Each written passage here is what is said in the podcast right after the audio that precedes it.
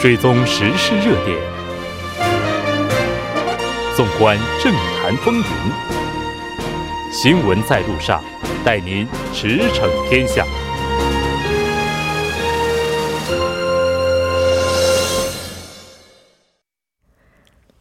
了解最新热点焦点，锁定调频一零点三新闻在路上。接下来的半个小时呢，将为您带来此时此刻主要新闻聚焦分析以及数据有话说。广告过后马上回来。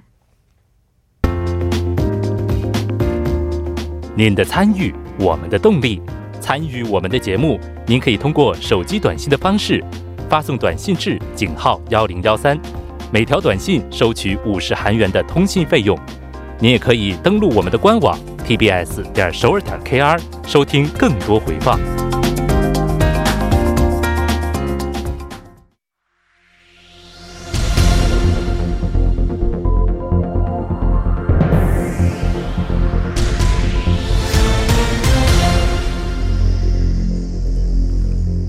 此时此刻，主要新闻。接下来把时间交给新闻播报员刘娜恩，我们稍后再见。下面是本时段新闻。今天，韩国银行金融货币委员会开会决定维持基准利率百分之一点五不变。央行上月将基准利率下调零点二五个百分点，此次不做调整，旨在短期内观察此前利率下调的效应。央行方面表示，连续两次降息的压力较大。金融危机时期的2008年10月到2009年2月之后，从未出现过央行连续两次降息的情况。下一条消息，围绕法务部长官候选人曹国的人事听证会，朝野就采纳证人问题针锋相对。原定于下月二号和三号举行的听证会日程也变得扑朔迷离。今天上午，国会法制司法委员会应共同民主党议员宋继宪等八人的要求，在国会召开了全体会议，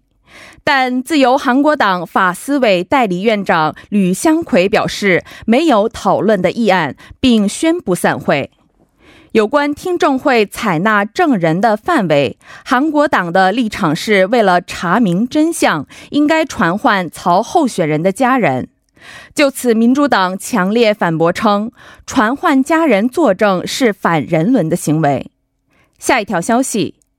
据香港媒体报道，警方反对民阵明天举行集会和游行，上诉也被驳回。因此，民政取消了明天的活动。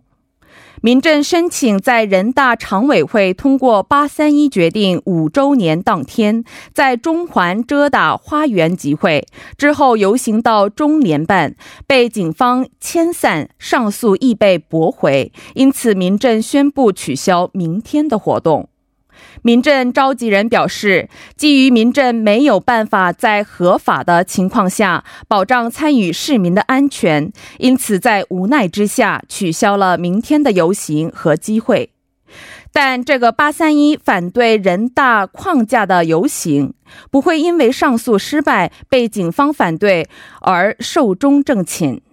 下一条消息。二十九号，涉嫌在境外赌博和色情招待被立案的 YG 娱乐前代表梁宪熙接受了二十三个小时的讯问后，离开了警察厅。梁宪熙在讯问结束后，向媒体记者报表示，他诚实接受警方调查，据实陈述。有关是否否认非法赌博和换汇作为赌资问题，他回答，在接受讯问时已就此诚实作答。然而，有关如何筹措赌资，是否依然否认色情招待等提问，他没有做出任何回答。下一条消息。今天，国民健康保险公团表示，从九月一号开始，以全国医院级以上的医疗机构的住院患者为对象，实行身份证确认制度。今后，在三十张病床以上的医疗机构住院时，在填写住院协议书的过程中，必须出示身份证。医院将根据患者出示的身份证来确认个人身份。公坛认为，通过实施该制度，防止不正当手段领取补贴的行为。以上就是本时段新闻。接下来马上为您带来我们今天这一时段的聚焦分析。韩国央行在今天的一期会议上决定冻结基准利率，维持百分之一点五的水平不变。那接下来我们马上请出来自韩国外国语大学经营大学院的肖树峰教授进行了解。肖教授您好，好，穆哲你好，大家晚上好。那我们看到今天这个议息会议上啊，是决定冻结利率。那这个结果的话，是应该还算比较符合预期吧？对，基本上是符合这个市场预期的。我们说这个上个月的时候就是下调了，对，刚刚调了这个下调了零点二五个百分点。如果这次再次降息的话，它这个压力是比较大。我们说连续两次降息的情况并不多见，但是这个金融危机就是二零零八年底到二零零九年初的时候，曾经连续过两次降息。啊，除了那次，基本上这个连续降息的这种情况并不是多见。还有就是上个月刚刚降息，你这个月这次如果再继续降息的话，可能给市场呢释放一种错误的信号，就觉得现在危机了。对，你说韩国这个经济前景是不是恶化了？是不是要发生金融危机了？那这样就可能会失去原来的就是它上次降息的那个政策效果，可能是那个效果就打的折扣，反而呢让市场这个进一步不安，陷入恐慌。所以说这次。呃，基本上不做调整，基本上是符合预期的。嗯，上月刚刚降完，如果这个月连着降的话，基本上就和之前经济危机的时候就做出来的行动、采取的行动是一样的了。这样有可能会释放比较紧张的一个信号。那这次做出冻结利率的决定，就是说，除了刚刚提到的，就有可能会给市场释放不太好的一个信号之外，哈，还有其他哪些考量呢？我看基本上就是内外两种情况吧。外部的话，就主要是考的美联储它这个目前的这种降息的速度。啊，可能对韩国的这种这个货币政策也这个产生了一定的影响。我们说这个美联储也是上个月月底啊，就是呃降了二十五个基点，目前是这个将这个联邦基准利率是维持在百分之二到百分之二点五，嗯，二点二五这个水平，嗯，这也是近十年来的首次降息。啊，但是目前的这种市场预测就是，美联储今后的这种降息速度可能不会那么太快了啊，它这个，呃，所以说不太可能进一步这个加速的这种啊降息，所以说在美联储它这个降息速度是否会调，是否会继续降息的这个不比并不明朗这种情况之下，韩国不会这个仓促的进行降息。目前我们说这个韩国比这个韩国的基准利率比这个美国要要低零点七五个百分点，韩国是一点五，就是美国是百分之二到百分之二点五，就是它相差零点。七五个百分点，美国这个没有任何举动的情况，如果你韩国有这个央行继续降息的话，这个这个美国韩国之间的利率差就会进一步扩大。那这样的话可能会引发一些这个，比如说韩国股市投资这种外资啊，引发外流的这种情况，有啊这种忧虑是存在的。还有一个就是国内方面，就是韩国目前的这种房价，我们知道，尤其首尔地区这个房价好像是连续九周进行这个上涨。目前，尤其是江南地区出现飙升的这种这种苗头。这控房的策略，所以说在在这种情况之下，如果这个继续降息的话，它可能会导致这种贷款啊这种情况进一步这个增增幅进一步上扬，这可能会这个韩国的家庭负债情况会引发一些情况。所以说，啊，目前基本上这个维持利率是这个。啊，这个所以说考虑到内外的因素啊。嗯，那上个月韩国在降息的时候，就在之前一轮美联储是什么时候降的息？就是韩国是紧紧跟着吗？啊，美联储是这个，就是这个上个月底啊，但是这个差不多是紧跟着的。韩国央行是比美联储要先降的，先降的，对，就是等于上一轮韩国是先降的息，差十多天，嗯，十几天，嗯，是。那我们看到央行的行长李柱烈是在今天的这个议息会议结束之后啊，举行了记者招待会，就是他在回答相关提问的时候说，目前其实还有下调的余地，也就是说，如果这个月要调的话，其实。其实，是有下调空间的。就是他的这个判断标准是什么呢？呃，我们说，当然，他我看到这个，我也看了这个记者问了这个问题，所以他当时回答时也必须要这个比较谨慎，就是说。啊，和这个美元、日元、欧元这些这种说主要的货币相比呢，就是和它就是比这些这些主要货币的经济体相比呢，韩国它这个政策利率的时效利率的这个下限呢要比较高一点，因为它不不是主要货币嘛，嗯，所以再加上这个目前的韩国基准利率已经啊在一个比较低的这种水平，所以刚才我们说比美国都要低，都要低零点七五个百分分点。嗯，所以说整体来看，韩国继续下调利率的这种空间呢，并不是很大，但并不是说没有余力啊，余力是存在的。就是目前韩国时效利率的下限呢，应该在这个。百分之零点七五到百分之一这个水平，但是韩国现在是这个基准率是百分之一点五，也就是说每次降零点二五个百分点的话，韩国应该还有两到三次的这种降息余力啊，还有降息空间。呃，所以说余力是有，但是空间不大啊，所以说，呃，应该对所以说。这次保持这个维持这个不调整啊，不维持这个基准利率不变，也是在珍惜啊，这是 余力可以说，因为再调的话也就两三次啊，两三次啊，就是应该把这王牌留到后面再到关键时候再用啊。嗯，那对于下半年经济增长，现在就是央行就李行长这边他是什么看法呢？对上个月下调利率的时候，他把这个今年的经经济增长预期也是下调了这个零点三个百分点，也目前他预期是百分之二点二，呃，所以说今年，但是目前他也承认了，就是说，呃，今年这个韩国经济增长是面临重重困难啊，能否这个实现这个经济困经济增速呢？这个困难很重重啊，它就是属于，但是呢，啊，目前暂时是没有必要这个修整这个这个这个。经济增速预期，所以暂时还要还要进行观望啊。但是就是整体来说，就是说啊，承认韩国要实现这个百分之二点二的这种经济增速面临很多困难，但是暂时呢还没有没有这个呃修正这个增增长预期的这种打算。反正目的是下调了。对对，有有有有这种可能性。就就是说，目前外部的机关是更加悲观的，韩国要实现百分之二的话也比较困难。嗯，是的。这个统计厅呢，也是在今天发表了七月产业活动动向。那这个数据表现怎么样呢？啊，就是韩国的生产和投资方面，这个指数呢是这个环比是有所上升的，比六月份有所上升的。就是看了除了这个这个季节性的调整，还有农林渔业之外，七月份的这种生产这个整体整体指数是环比增加了百分之一点二。嗯，啊，这也是整体产业生产三个月首次出现这个增长的势头。五月份、六月份的时候都是分别减少了百分之零点二和百分之零点六。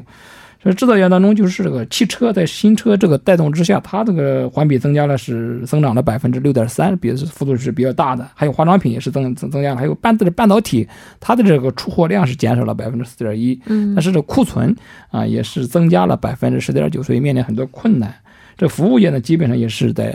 小幅增长，设备投资也是增加了这个环比百增加了百分之二点一，啊，也是今年四月以来的最大这个增幅。但是这个消费，所以说并不是很乐观。消费，尤其我们说这个零售啊，这个零售额是环比下降了百分之零点九，连续这个出现了这种下降趋势。我说家电和家具这些问题，我们说成为一个啊耐用品，这个销售环比这个减幅是百分之二，比较大一点。还有这个衣服、服装，我们说这这些，嗯，呃，环比减少了百分之一点六。这可能今年夏天，比如说这个天气温度呢，啊，因为去年的时候比较热，今年相对来说比较凉爽一点，感觉啊，可能家电这个 相对来说，所以说这个家电啊，可能销售并不是那么乐观。最近这个这反日情绪比较浓，所以说一些服装呀与这这些东西可能这个啊销售并不是很好，所以带动了消费也是出现问题。最关键的就是说发布了一个叫经济指数啊，就是。呃，展现现在和未来经济状况的这种情况，有一个叫啊同同步指数循环变动这个值。环比下降了百分之零点一，也就是现在的情况并不是很乐观。还有一个预测未来这个经济状况呢，叫先行指标循环变动值，也是下降了百分之零点三。也就是说，现在和未来的经济发展状况呢，没有那么乐观。嗯，对，所以我们看到一些国际的评级机构对明年韩国经济增长率这个数据并不是特别的乐观哈。那为了应对下行风险、刺激经济，我们看到韩国政府是在明年会实行扩张型的财政政策，这个预算是已经这个飙到了五百一十三点五万亿了。那从政策互助的这个角度上来看的话，就是说，央行这边它有没有可能就是推这个宽松的货币政策呢？对我们说，这个韩国政府也是深刻意识到这个经济发展存在的困难，所以说刚才也是发布了这个前两天发布了五百一十三万亿。这个以上的这个这个预算啊，就是明年的，所以说，呃，好像增加了百分之九。所以说，站在这个政府的立场上，可能期待央行的货币政策呢，你对我的这个财政政策要提供这个扶持。嗯。呃，所以说，呃，来配合它的扩张性的这种财政政策的有效推进。但是央行它考虑的更多一点。央行呢，它可能一一方面要考要考虑保持给这政府的这种财政政策保持一致，但是呢，还要考虑降息带来的这种副作用，嗯啊，以及降息能否对拉动经济起到这种实效这个问题。其实，二零零八年的时候，我们是当时央行在六个月之内呢，其实从百分之五点二五啊降到这个三点三五啊，把这个这个这个基准利率，当时是应对金融危机起到了很大作用。但是目前它这个基准利率已经降到百分之一点五了，所以刚才我们说它降的这种余力并不是很大，所以空间并不是很大。能即使降，能否对经济起到这种实际效用，它也在考虑。而且那个关键的是，它这个还还会带来一些负面作用，所以央行这个考虑的事情比较多。它有可能会更慎重，可能的进退两难，一方面要关照政府的这种财政配合政府的这种政策，另一方面呢还要考虑它的副作用，所以它也是啊比较这个进退肯定都是比较两难，考虑事情比较多一点。明年扩张性财政政策如果再加上这个扩张性的这个货币政策的话，宽松的话，那 明年这物价会是什么样都？不敢想象了哈。对，那我们看到说下一次的议息会议会在十月份举行，现在外界猜测说可能在十月份的时候有可能会降息。呃，基本上我们说，考虑到目前的情况，其实外部的机关对韩国的经济预测也是考虑到，就是说这个中美经贸谈判这个目前达能能不能达成协议，还有这个日韩日关系啊，包括一个欧洲这个英国可能会强行这个无协议这个这个脱欧，所以这些不利因素可能给经济带来的这种啊一些一些负面作用。但是目前这些负面作用还在韩国的经济指标上没有明显的显现，所以说韩国这次央行也不急于进行降息。但是到十月份之后，这些负面作用可能会在一些经济指标上显现出来，所以十月份央行这个进一步降息的可能性比较大。我们说可能会继续降这个零点二五个百分点。嗯，是的。当然，这具体情况还是要看当时以及就是周边的这个环境和大环境的影响了。非常感谢肖教授带来今天这一期节目呢，我们下期再见。大家下次再见。接下来关注一下这一时段的路况、交通以及气象信息。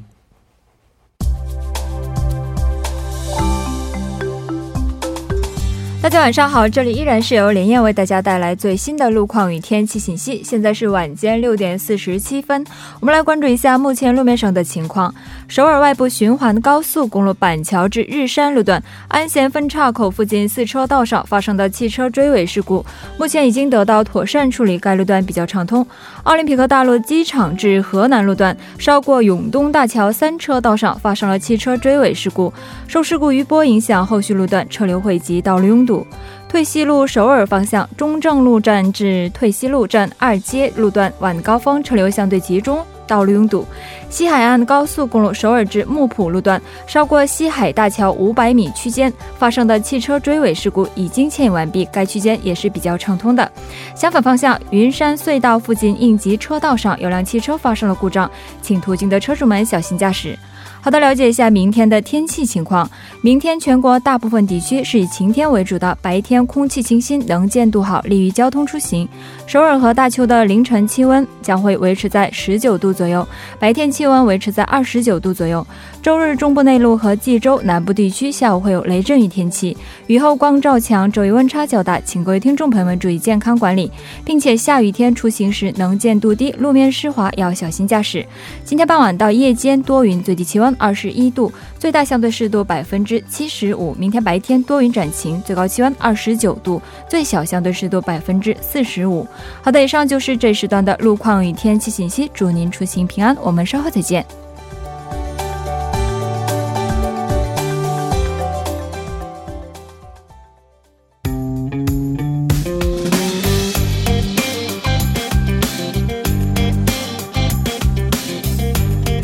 解读舆论趋势，数据有话说。接下来马上请出栏目嘉宾张一娜，一娜你好，木真好，非常高兴和您一起来了解今天的数据有话说。那依然是先来看一下今天您带来的第一个数据和什么有关？呃，最近的焦点一直是曹候选人了，然后今天也继续看一下曹候选人的一些舆论调查数据。然后调查是韩国 Gallup 在二十七号到二十九号期间，以韩国一千零四名满十九岁以上的成年人为对象进行的调查。嗯，置信水平是百分之九十五，抽样误差是正负三点一个百分点。嗯，这项调查中询问了曹候选人作为新任法务部部长是否合适的一个提问，结果当中不合适的意见是百分之五十七，合适的意见是百分之二十七，保留意见的占了百分之十。六，嗯，那刚刚提到说百分之五十七的人是觉得不合适，百分之二十七的人是觉得合适。好，那在哪些人群当中出现就回答合适这个意见的多一些呢？